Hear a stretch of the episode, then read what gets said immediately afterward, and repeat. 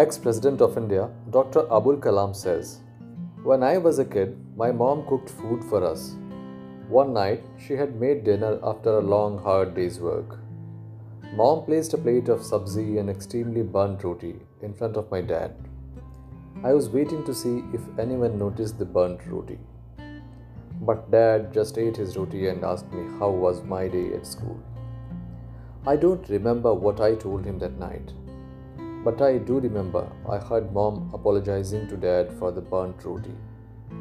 And I would never forget what he said. Honey, I love burnt roti.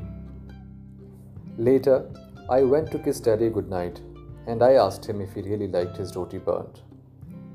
He wrapped me in his arms and said, Your mama put in a long hard day at work today and she was really tired. And besides, a burnt roti never hurts anyone but harsh words too.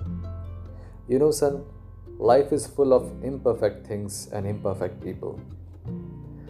I am not the best, and I have learned to accept that life is not perfect. And nor are the people near and dear to you.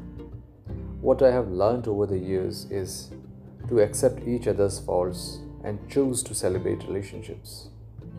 Life is too short to wake up with regrets. Have a wonderful day ahead.